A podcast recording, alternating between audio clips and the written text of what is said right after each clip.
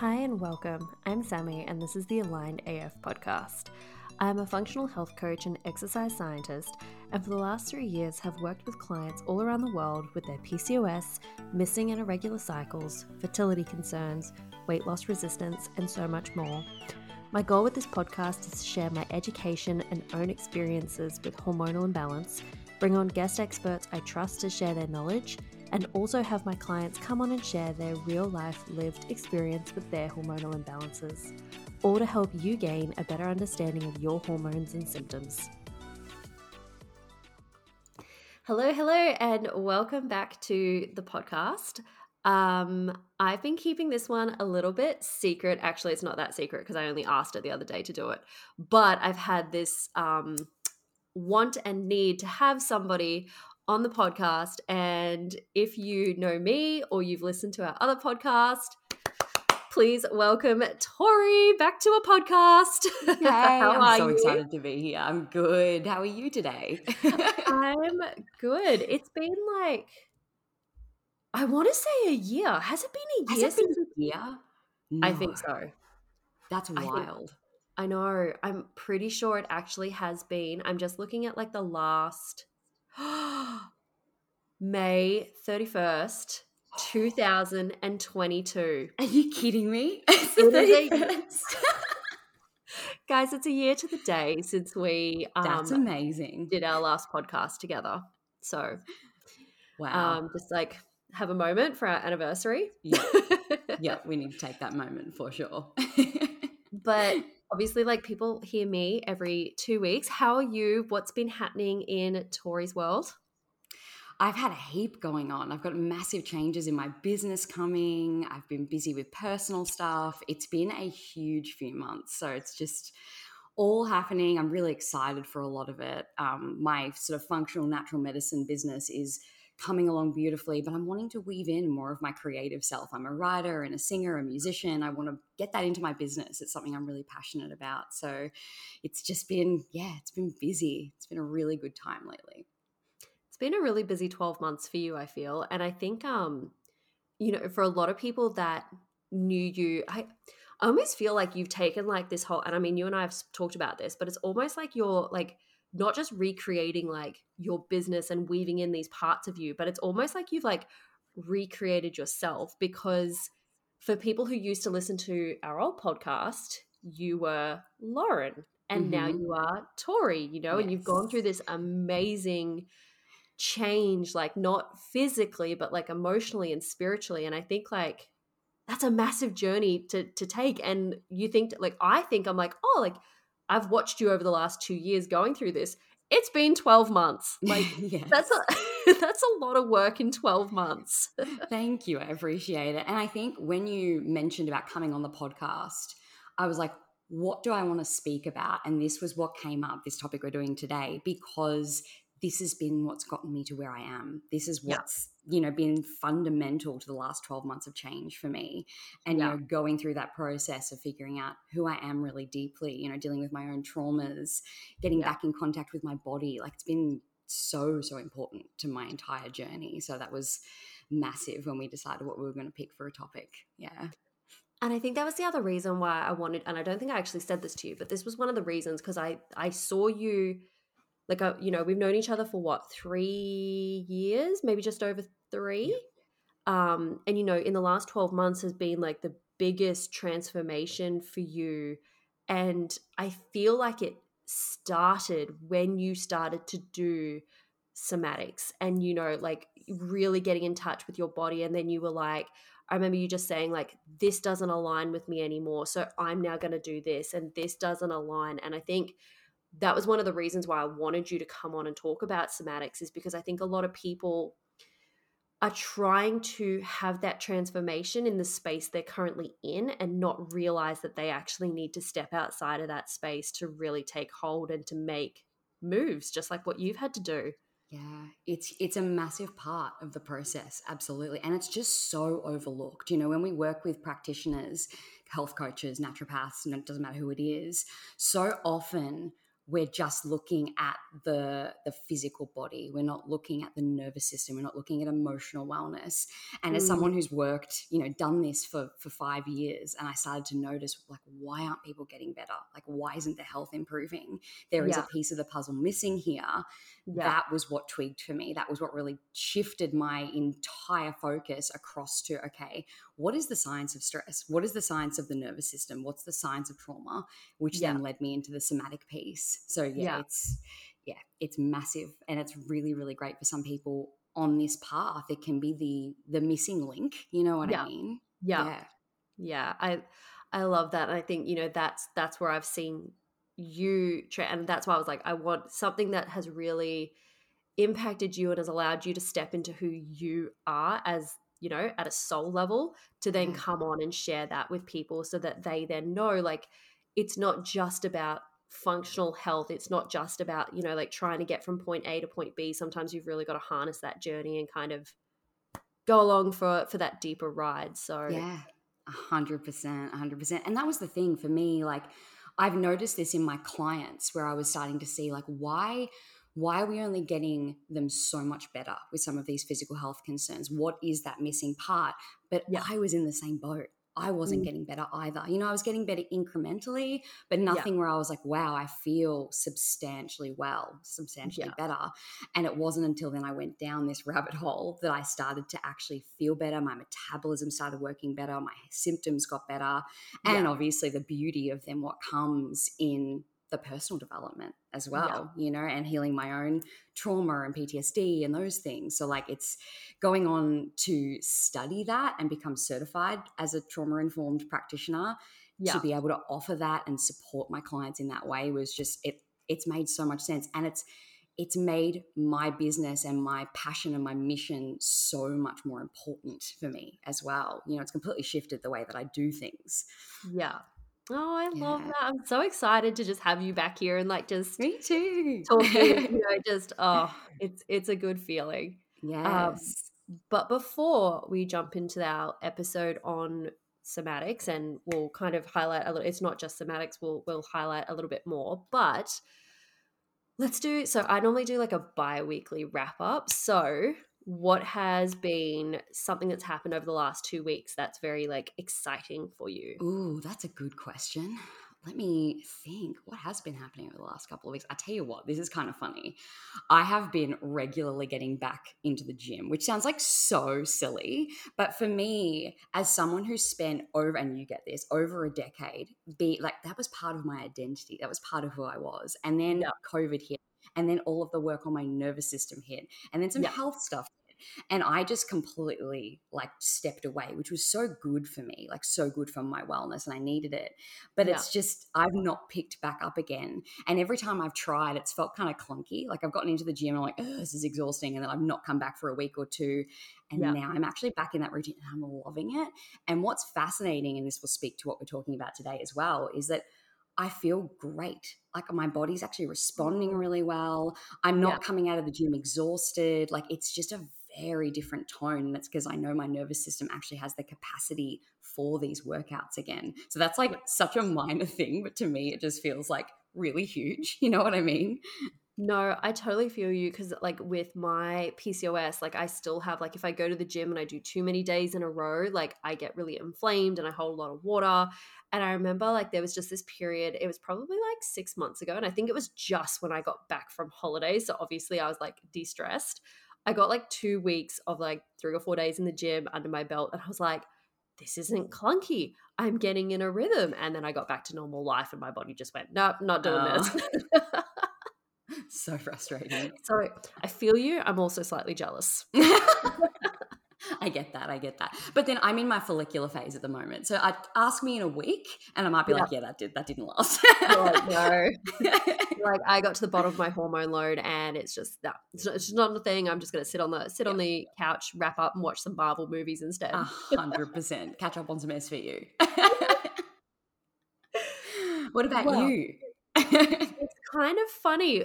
In line with our um, year since we've done the podcast, this feels really 360 for me or 180 whatever the saying is.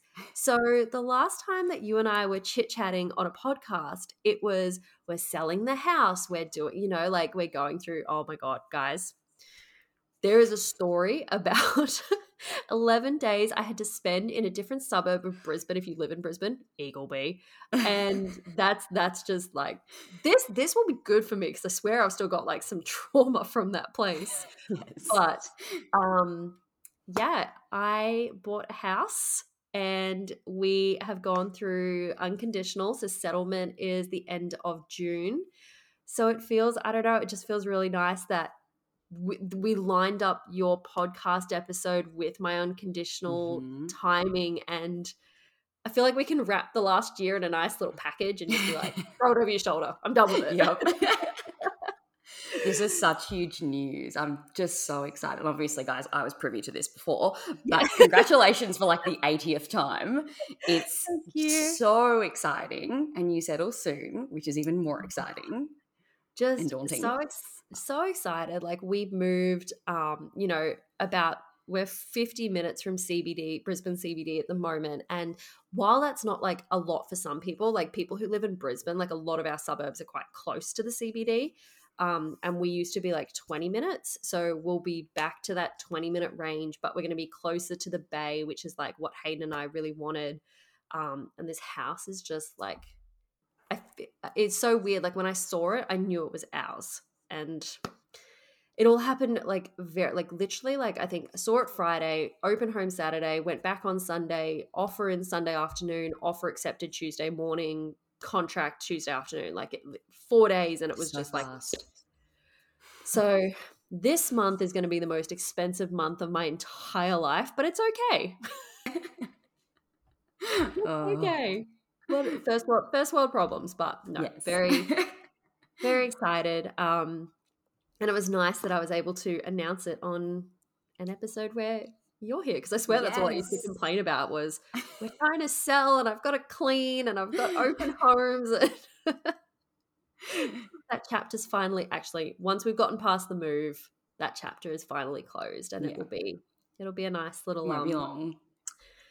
No, I think it's like um well what's today the 31st so it's like 28 28 days yeah. until we move. You're basically going to hit end of financial year and then you can close that chapter. Yeah. and then you know life will just pop something else up so oh, absolutely. well like we were talking about before, you have so much coming up in this next like 18 months. So it ain't over yet. I hate to tell you.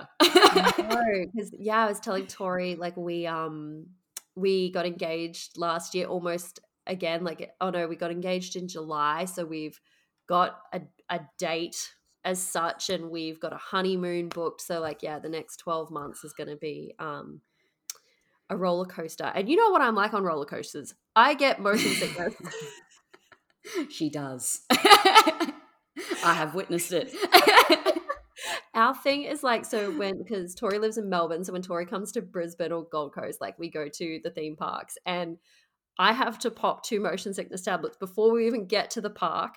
And I'm like, I remember there was this one time that I was sitting on a bench like an adult that takes their child to the amusement park. And I just see Tori like up on this ride, like having the time of her life. And I'm like, if I keep looking at this thing, I'm going to vomit. My favorite part about going to theme parks with you is that you're like, "Yep, I'm going on that ride. I'm going on the ride. We want to go on it once." And I'm like, "I want to go on it another eight times." And you're like, "That's enough for me. I'll hold you back." And you know what's so sad? When we went to the States at Christmas time, I forgot to take my motion sickness tablets. So I got That's on the first ride. And guys, if mm. you're from America and you're from California, the Tatsu ride on Six Flags it's like no it should not be allowed. You basically it's like on a magic carpet so you're like laying on your stomach as you go i'm surprised i didn't vomit on someone. And your I, I can just see your eyes light up. You're like that's my version of heaven. Yeah legitimately. That sounds incredible. Well anyway i think we could chit chat all day but let's jump into our episode. So mm-hmm. this episode is going to explore stress, trauma, and the nervous system dysregulation impacts on our health, um, and then how we can use body based or somatic practices to to heal that. So, my first question, um, which you know, grow on it, you know, go into any depth or level that you want to, but what interested you in going down the somatics route with your practice and how have you seen it help your clients and the people that you work with? Yeah, so as I mentioned earlier, I've worked as a functional medicine, natural medicine practitioner now for around five years. Mm-hmm. And throughout that time, my focus, along with all of the normal things that you do in a role like that, has been on emotional wellness, mental wellness. It's been on stress management and self care and all of those great things that we talk about a lot in this space. But yeah. the thing is, I was noticing this really deep trend with my clients that they weren't their physical health concerns weren't getting better. And a lot of the time, I was feeling like in our appointments, we were running in circles, a lot of stress was coming up. I was noticing for a lot of people along the road, as you know about me, and anyone who's listened to our other podcasts knows, a lot of body image concerns, a lot of disordered eating habits, a lot of really um, quote unquote toxic things that were coming up in their lifestyles and, and mm. patterns they were falling into that weren't helping them. And it didn't seem to help that I was giving, say, mindset work or saying, hey, do this particular journaling exercise or go for a walk. Like there were some really basic things that I'd been taught, you know, as a health coach would work yeah. and would help. And yet it didn't seem to be doing enough for people. And so yeah. that was when I started to notice in myself as well, along with, you know, my own history of body dysmorphia and disordered eating. I was like, why is it that I'm not getting better either. I seem to see this trend across people across mm-hmm. the board. And yeah. it really pivoted my attention from just like stress and you know self-care to what is the actual science of the nervous system? What is the science behind stress and trauma? And what does that do to our physiology? Like how does that actually change us and make us operate you know? And so yeah. that's that's the road i then went down and i went on to study. I did a course in trauma and somatics which gave me the grounding in the nervous system science and what dysregulation of that system looks like and mm-hmm. became mm-hmm. trauma informed. So, a trauma informed practitioner is someone who can work with trauma. I can't work, work on trauma, um, but yeah. it's something that I can then help my clients understand and track and educate so then they can feel really supported and they can rewire their nervous system to become more regulated and to manage their stress better. And ultimately, like we'll talk about today, get their physical health going in the right direction because their nervous system, which is king, is yeah. actually feeling safe and regulated. Does that make sense? Yeah. And it's so like, I'm really interested in this space because you know, like, I've had a lot of issues with my hormones, and it's like I've done all the things, and I feel like there is this um, piece missing. And, you know, I've started researching like a couple different areas like more cellular health and um, more like a deeper level of gut. But somatics is the one thing that I find like the information doesn't seem very not readily available, but everybody's interpretation of it seems to be the same but slightly different. And that was one of the reasons mm-hmm. I'm like, I think if other people are really interested in somatics, because I know after this podcast, I'm going to start to look more deeply into this stuff. It's going to give people that opportunity to where to go looking for that information yes. or the yes. person that they can work with to do it. So shameless plug. Great. I love it. so I guess in that in like what are some truths and like what is important and then like often skimmed over in the context of like our you know human experience and how somatics kind of like links into that and trauma and stress like yeah yeah absolutely the thing is, there are a few facts that are really, really brushed over when it comes to, you know, like you said, our human experience. The very yeah. first one is that our mind and body are one.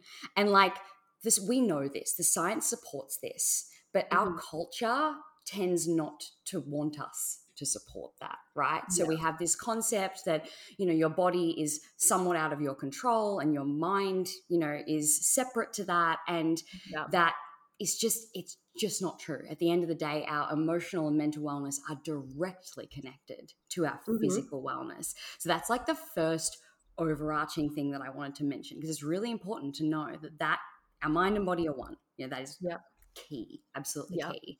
Yep. So then the second thing is that we are wired for survival above all else. That's above reproduction, that's above mm-hmm. thriving.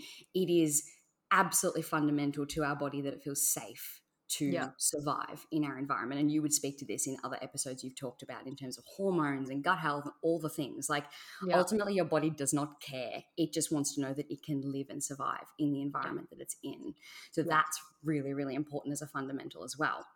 So then the third thing is that our threat alert system in our brain, so our d- amygdala, is always continually scanning our environment for threats. So that is entirely involuntary. It's without our conscious control. It's something that's always happening. It's looking for the basics like you're crossing the street and you're not really concentrating and is there a car coming? It's looking Yeah. for like don't put your, you know, hand on that hot stove, but it's also looking for things like you know what's Sammy's facial expression how's her body body language moving like it's looking for those subtle cues as well and it's doing that mm. Without hmm. us even realizing. And that is Yeah. because it wants to understand are we safe? Are we threatened or are we in danger? That's its priority at the end of the day. And so Yeah. that's happening without your control. And this is the part when it comes to that mind body connection, you don't have control over that. You can't speak to your brain and say, hey, you don't need to interpret that as a threat. We don't have Yeah. a choice in that, right? And so then leading leading on from that, the fourth thing is that our nervous system does not speak English. It speaks in sensations and experiences. So this concept of lots of like affirmations and mantras and words that we can speak, you know, cognitively to the body, they're Yeah. helpful, absolutely, and there is a place for it, and we'll talk about that later. Yeah. But it's not the language that our nervous system speaks. And ultimately, if we want to, for want of a better word, rewire, you know, our nervous system's experience of the world, we need to speak in a language that it actually understands, and that is through sensation and experience. That is so interesting. Like, I literally have not Goo- Googled or looked into somatics more because I've been waiting for this episode and I've been waiting for it because Tori and I will like plan a catch up call and it's always on my list. Like, teach me a little bit more about somatics. And we get sidetracked on every other subject under the sun. So, this is, I don't know, I'm finding like even this, like, even just the stuff that you've talked about, like the, like, not speaking English, you know, speaking in like sensory is just so interesting and it's true because like even if you think about like we you know like yes we physically see people that we're attracted to but it's that touch it's that sensation that then builds on like emotions and you know it's i don't know it, it makes a lot of sense Yeah, absolutely. And it's just for everyone listening, this is so important and it's taken me so long to get my head around this. We're not taught this. That's the thing. Yeah. Like we're very much taught that we live from the neck up, you know, in Yeah. terms of our mind being in control. We Mhm. where humans are meaning making animals. You know, we want to understand, we want to conceptualize things. And so that really cuts out the part where we actually listen to our body. And that's a very airy fairy kind of term for it. But ultimately, that sensory experience of our world is is huge in terms of how we interpret what's coming in. You know what I Yeah. mean? Yeah. yeah it's, It's so fascinating. It is fascinating. And I know that there's like a lot of pieces to it. So I know that previously, and I'll link um, our previous episode that we did on stress um, in Fiercely Unfixed, but I know like a lot of this is linked to stress. So do you kind of want to give us a bit of a breakdown of like what stress is and how it affects our body? Because I'm assuming that stress is part of, you know, trauma and then somatics is to kind Yeah. of work on, yeah. Absolutely. And one of the reasons why when I was looking at, you know, how are we going to approach this podcast episode, I was like, I think if we ground it in stress and then we can unpack that, I feel like that's a way for people to really understand because stress has become more of a buzzword across the last decade in terms of what it Yeah. means to us, right? Yeah. So basically, stress is any perceived threat. And that can Mhm. be physical, emotional, mental, like you name it. If it challenges our body's ability to survive and then ideally thrive in our environment, it's what what we call stress on the system. And so that can be like having a really, really busy schedule and having to race out the door in the morning. That can be disordered eating. Sammy's got her hand up. Yeah. it can be having too much on your plate. It can be screaming kids. It can be, uh, you know, disordered eating habits. It can be really um, unhealthy relationships. It can be past traumas. Like the breadth of what stress is, is huge and it's completely dependent on you and your own personal experience. There's no um, comparison when it comes to what stress is for someone. And I think people get caught up in that. I think people get caught up in, well, that shouldn't be stressful for me, you know? But ultimately, yeah. if it's a threat to your system and remembering that your system is dictating that, not your not your like concept of what that stress might be, you know, your yeah. body is detecting that all the time. So if it thinks it's under threat and it's not safe, then it will respond accordingly. Yeah. And so, if we are experiencing stress, it completely shifts our physiology because our body's trying to adapt to that stress. Mm. Yeah. So interesting. Okay, so then how like if we're talking about stress, like do you want to talk a little bit about like that physiology of stress, like how it looks yeah. in the body? Yeah, yeah, for sure. So like when it comes to the physiology component, like I said, it's your body's priority once it detects a threat is to adapt to that, which is super intelligent when you think about what the body is trying to do. It's trying to survive. Ultimately, it's would love to thrive as well. So it's really brilliant. that The body is able to go, well, I've detected something. How do we cope with that? What do we need to do to manage under these circumstances? We're wired for that. And we're wired for it here and there every day.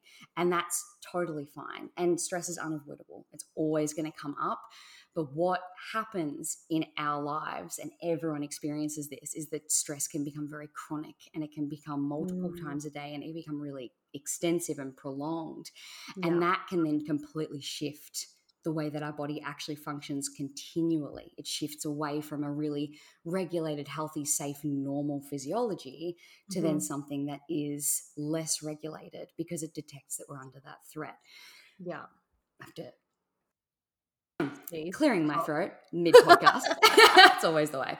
Um, so yeah, that's kind of the the um, physiology component in terms of the why. You know, so how how does our body do this? I suppose is the next big question. And so to dive into a little bit of science, and we won't go too deep. The podcast episode that we did on Fiercely Unfixed is mm. more in depth around this. Yeah. So great if you're going to link it that's a fantastic episode to look at yeah but our our body detects stress via the nervous system so for everyone who doesn't know about what the nervous system actually is, this is our body's control center. This is the communication system that controls what our body does and how it perceives information. And so this is both voluntary and involuntary. So it's stuff that your body does automatically, like I was talking about before. So it's completely in control of those things that you know we don't think about it's breathing it's heart rate it's all of those things that happen naturally you know without our conscious awareness the yeah. nervous system is broken down into your central nervous system which is your brain and your spinal cord this also includes your amygdala which i mentioned earlier which is a part of your brain that is that threat detection center. Um, and it is always scanning the environment, like I said, via a few different ways and yeah. for those threats. And it's then communicating that information via the peripheral nervous system, which is the rest of the body, and that's done through nerves that are connected. And it's a two way highway, so it speaks in both directions. Yeah. How are we going so far? Any thoughts, questions? my brain, like, I, when we have these conversations, I'm like, my brain just goes straight back to like physiology and like just straight back to university. But yeah, I think it, I think understanding like and Tori's really really good at um like explaining this stuff and I think it's because you know like when you're super passionate about something you found a way to like explain it to people in like a way that they'll really understand it. So I think you've broken it down really well and I think it makes sense to kind of understand from not just like cuz we I think like like you said stress and trauma are very big buzzwords at the moment and it's good because you know we're getting more mental health awareness but then i think understanding that actual physiology and that foundational layer is so important so yeah. no i love i love the level and explaining kind of like the that foundational response like where stress comes from how the body perceives it and all of that kind of stuff so from that where do we like where do we go from there yeah so we've got we've just spoken about nervous system being broken down into central and peripheral. So yep. from there, when our our brain communicates something to our peripheral nervous system, we've then got a division called the autonomic nervous system within that peripheral nervous system, right? And the mm-hmm. key, the secret is actually in the name. So, autonomic. So, it's involuntary. You have no control over that, like we were talking about before. This is your yeah. breathing and your heart rate and your blood pressure and your digestion and all of that good stuff.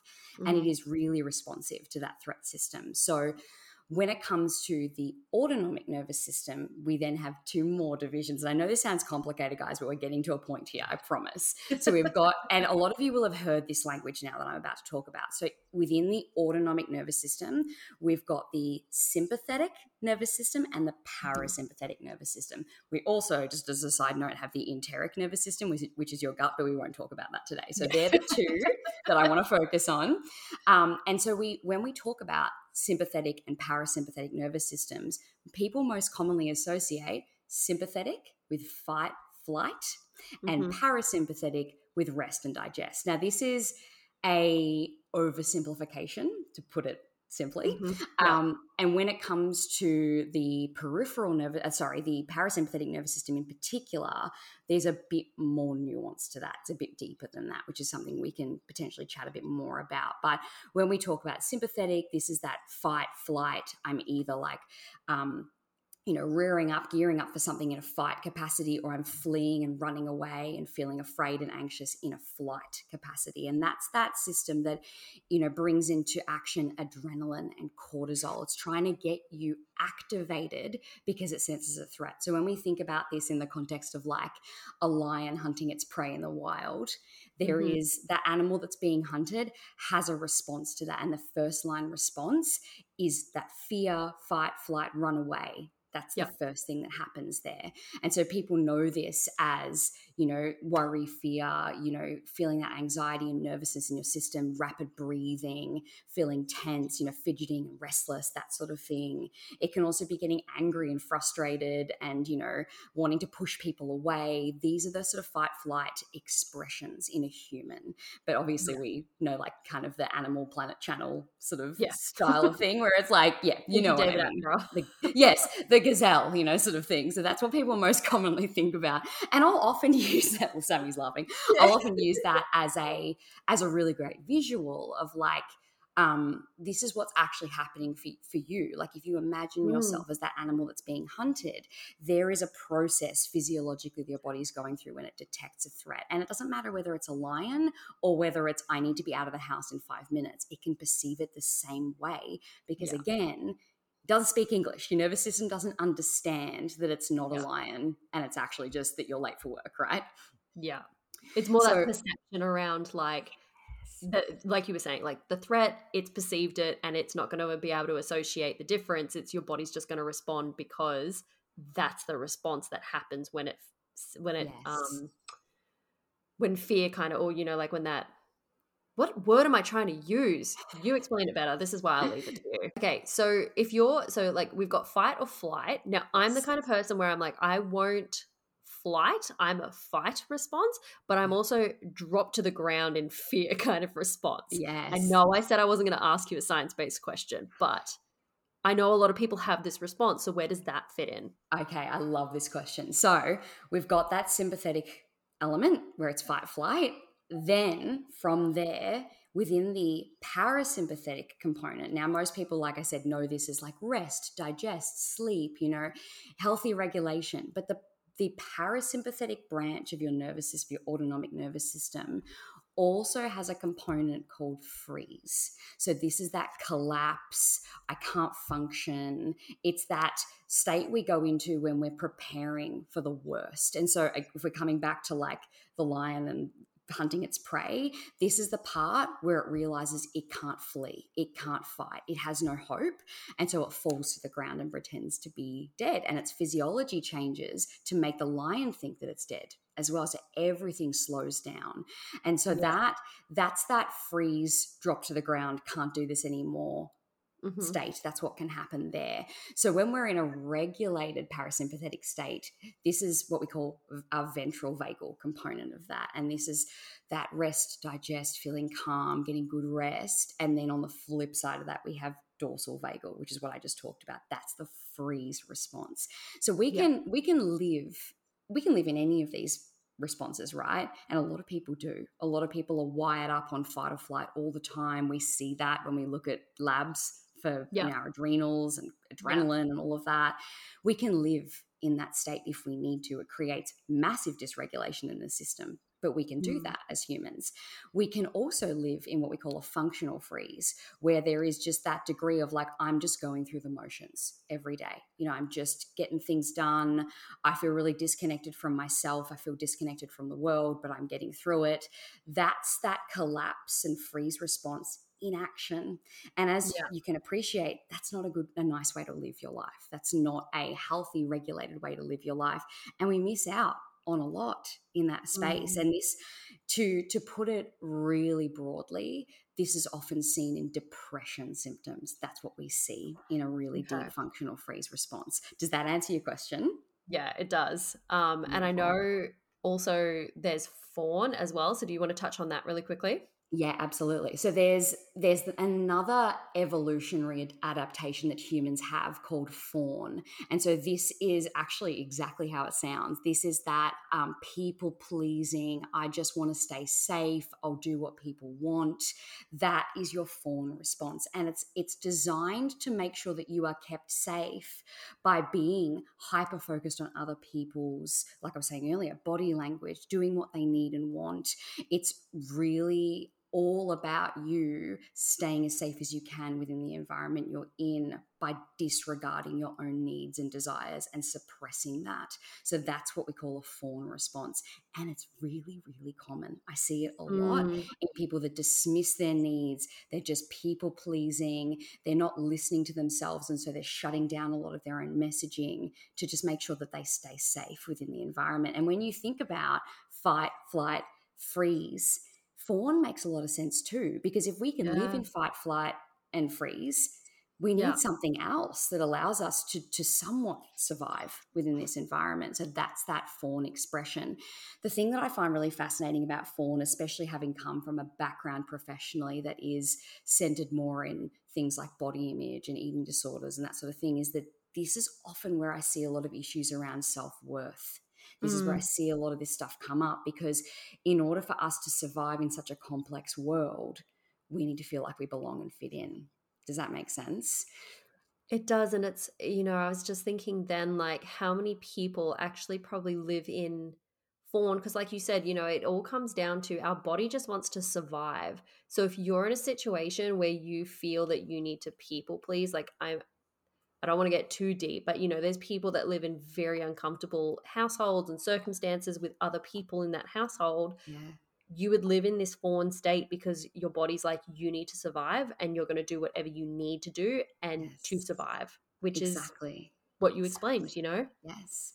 And just like the other um, ways that our body copes, these stress responses, fawn has its own dysregulatory effects on the body as well, just like the others do, because we're not listening. That's the thing. It's still not mm. regulated. Mm. So yeah. that's super important. And when we talk about the parasympath, the healthy part of the parasympathetic nervous system, that ventral vagal component, that's where we want to live most of our life. And fawn doesn't fall into that category either.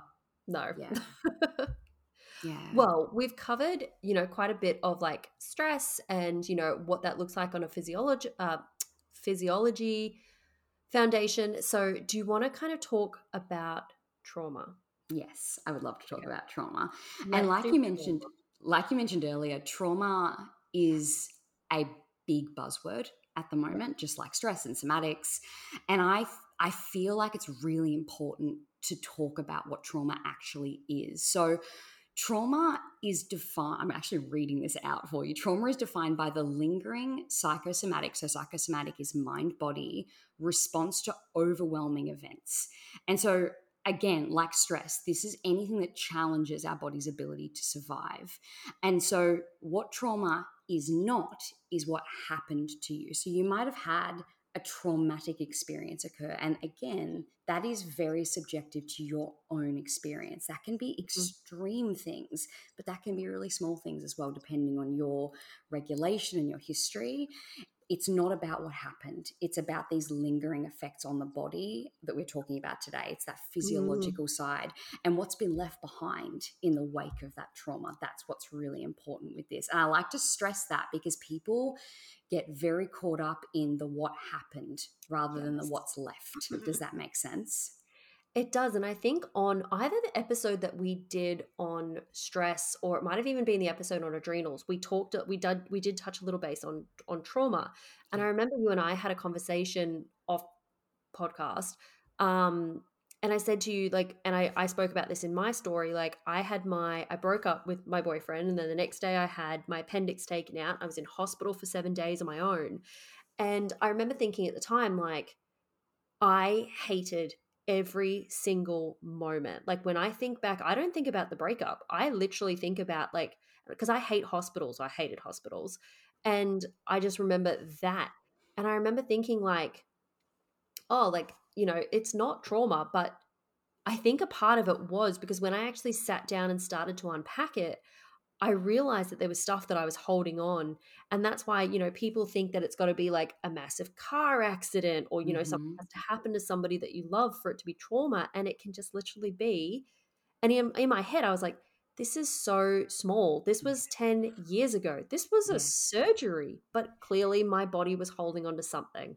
And this is this is where like telling your story in that way this is where the your nervous system doesn't speak english part is really important. Because Yeah. like you just said like in my mind my thoughts about this were that i this isn't trauma it wasn't that bad.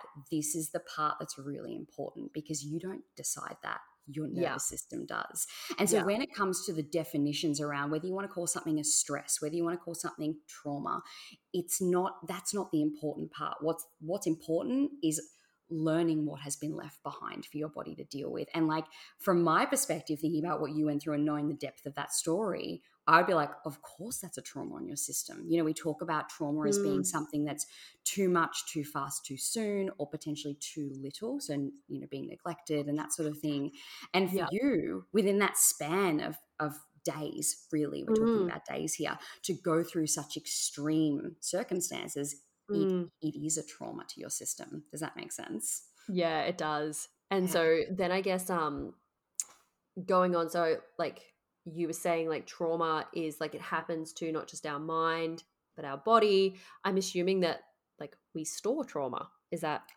Yeah, Correct? and this is this is another interesting one because I feel like there's a lot of language we use around these concepts that isn't entirely true. So when we talk about Yep. like storing it, our body doesn't literally take the trauma and put it in the cell, right? But we do have cellular memory. We do have body memory. And so this is that imprint on our tissues. It's the lingering effects of the trauma on our tissues from when something occurred and the way that things shifted ever since that day, ever since that thing happened.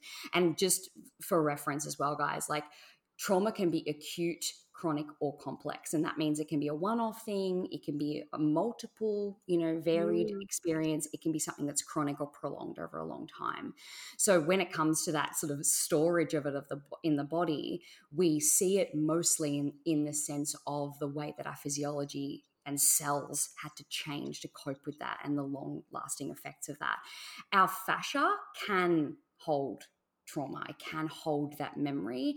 And that's because that fibrous tissue, that connective tissue that lines all of our body, it Mhm. helps with communication and it can actually basically um, lodge within that and that that tissue can become hard and sticky and this is where you know manual therapy massage working with a somatic practitioner yoga that sort of thing that is actually where the stored trauma component the stored memory component can be really helpful because it can help to move what is stuck so that's kind of a little bit on the stored stored memory piece That's so. I really want to get into somatics, which is, you know, what this podcast is about. But I do have a question. I don't think it's science based. I just kind of love enough. But okay, so for instance, like for the last five years, I have had hip issues. And my physio tells me that the fascia is super tight between my knee and my hip. And it's the mm-hmm. only part of me, and it's only on one side that gets tight. So is this something that is then potentially linked to, or my body has cellular memory of something, and that's where it's quote unquote stored? It absolutely could be for sure. Ah, yes. Excellent. Yeah. Great. Something else to unpack.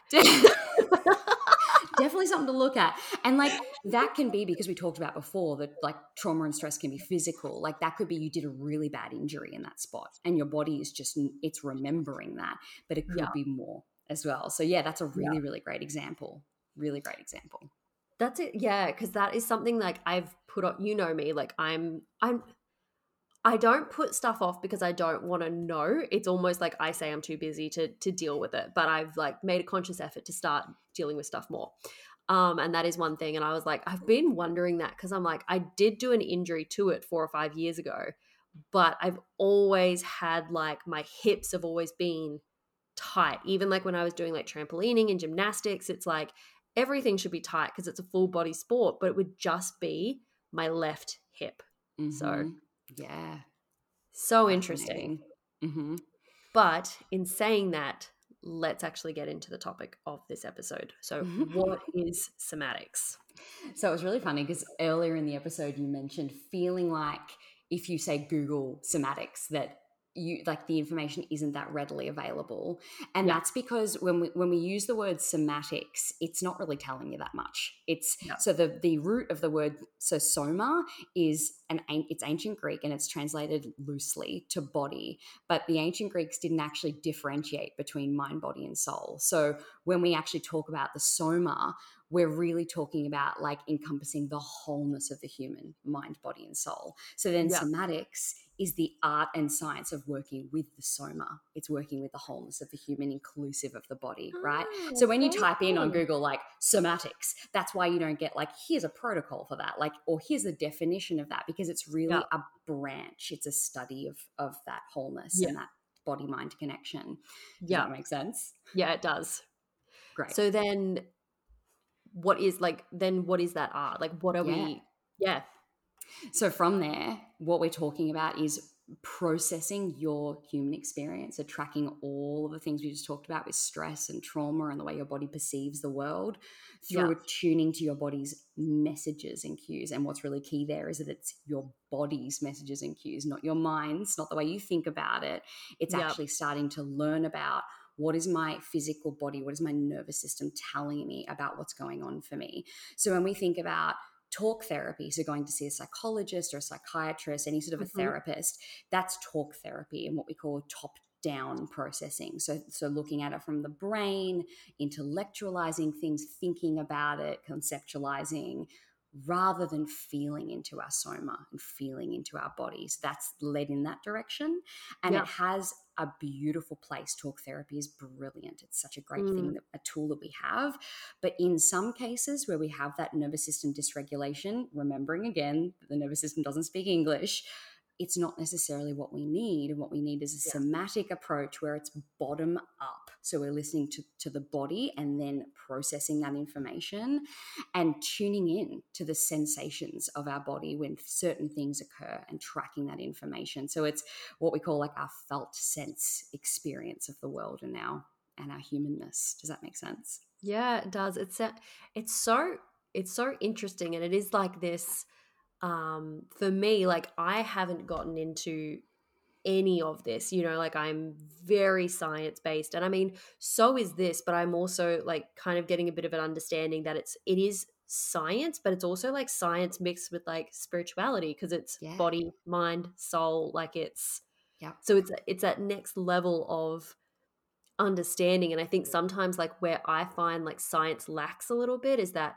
we want to focus so much on the research and the paper and Mhm. you know the experiments and it's like sometimes the things that we need can't be touched or seen but they can be felt which i'm assuming you know like where somatics is helpful so Yeah.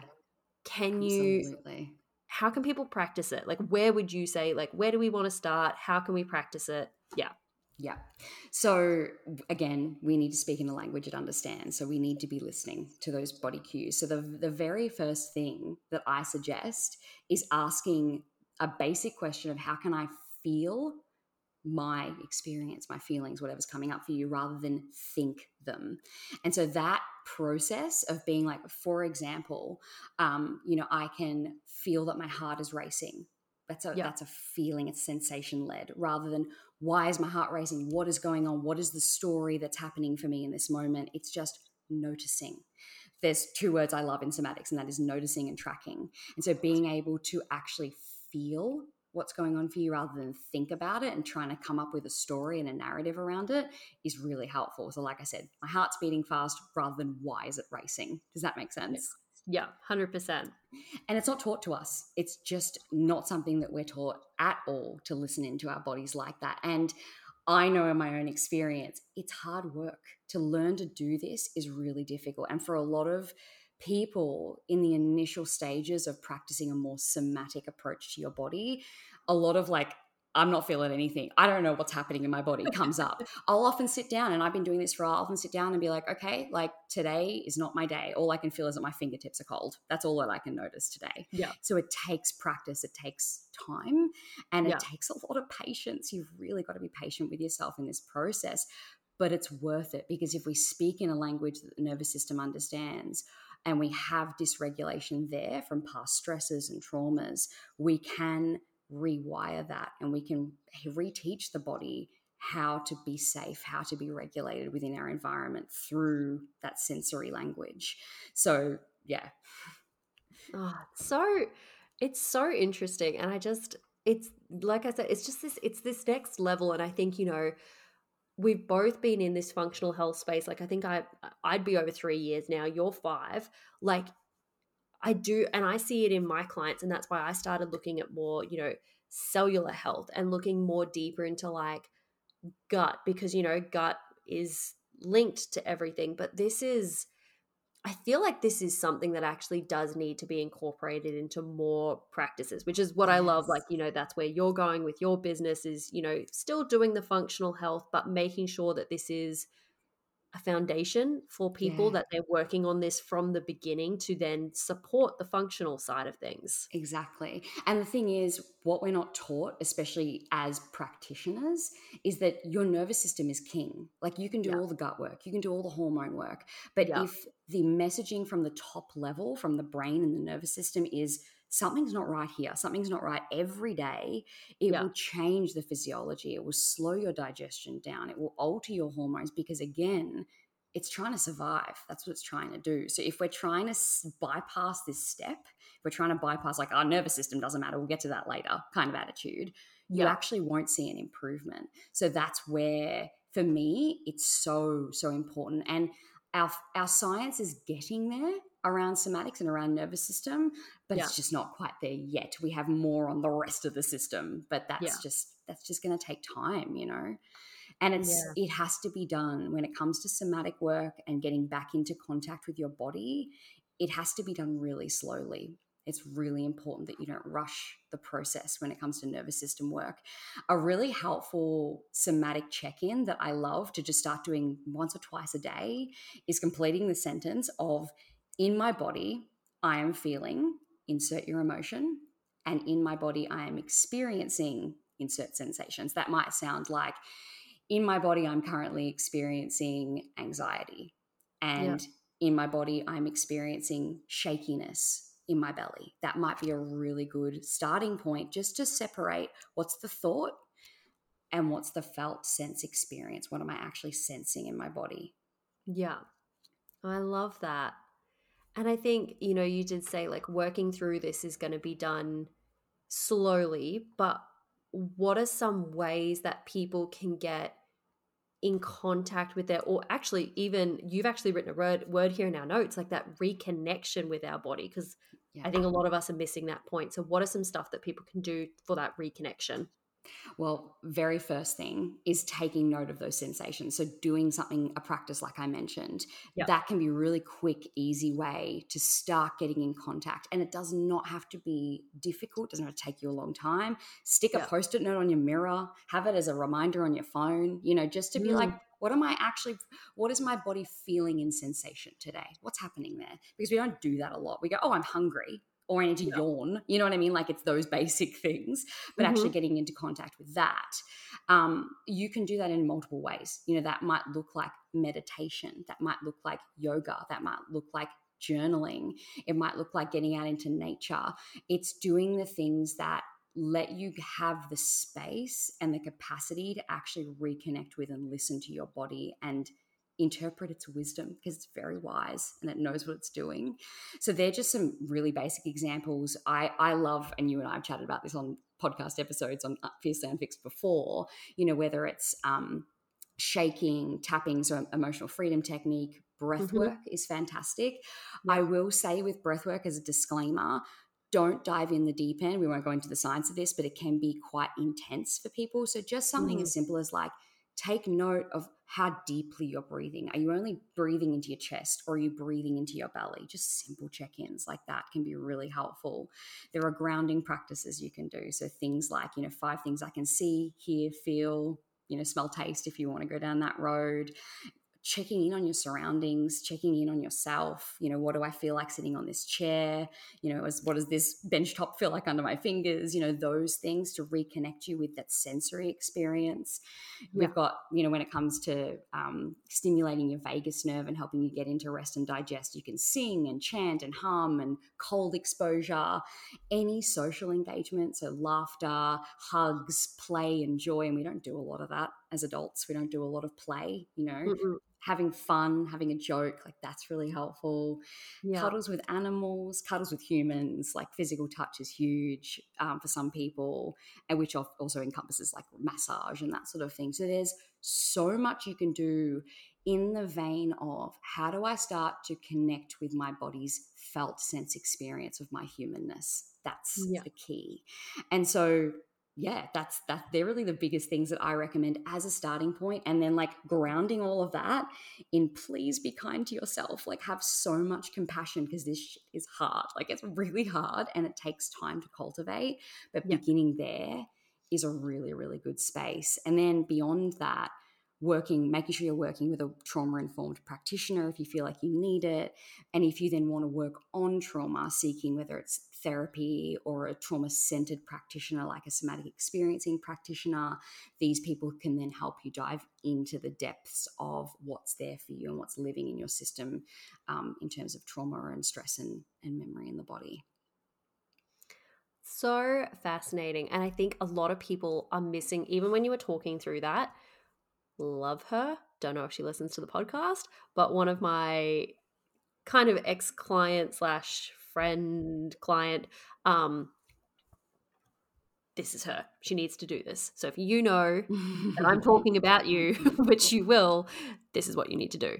Um because uh, you know a, a, lot of people do live in like that fight or flight. And like we were just saying like i've worked with people where i'm like we have done everything that we can think of functionally you need to actually go in and put the work like you, you know some people can commit to doing the work like focusing on their nutrition taking their supplements getting their walks in taking their water you know doing all those foundations. Yeah. but this is actually the harder work and this is something that's not going to happen overnight. You can't look in the mirror and see physical changes. It's all mental and it's all driven by time and patience. Yes Absolutely. It's so key. And that's why I often will say, like, the first thing to do, aside from starting to track and notice, is have compassion because it's yeah. hard work, but it's worth it. And I speak from like professional experience, but also from personal experience with this as well. And yeah, it can change the ball game because what we're literally trying to do is rewire the physiology. So then everything else works more smoothly and you're not under threat. And I mean, speaking from somebody that's seen you go through it, this has changed you, but it's changed you for the better. Like, you know, I I, you know, was friends with you a year and a half ago when you were just doing functional health when, you know, you were going by a different name and you have just by doing this work, you and I think I said this at the beginning of the episode, you've actually stepped into who you are. Like when I talk to you now, there's a different um I want to say aura. Like there's just a different mm. aura about you now.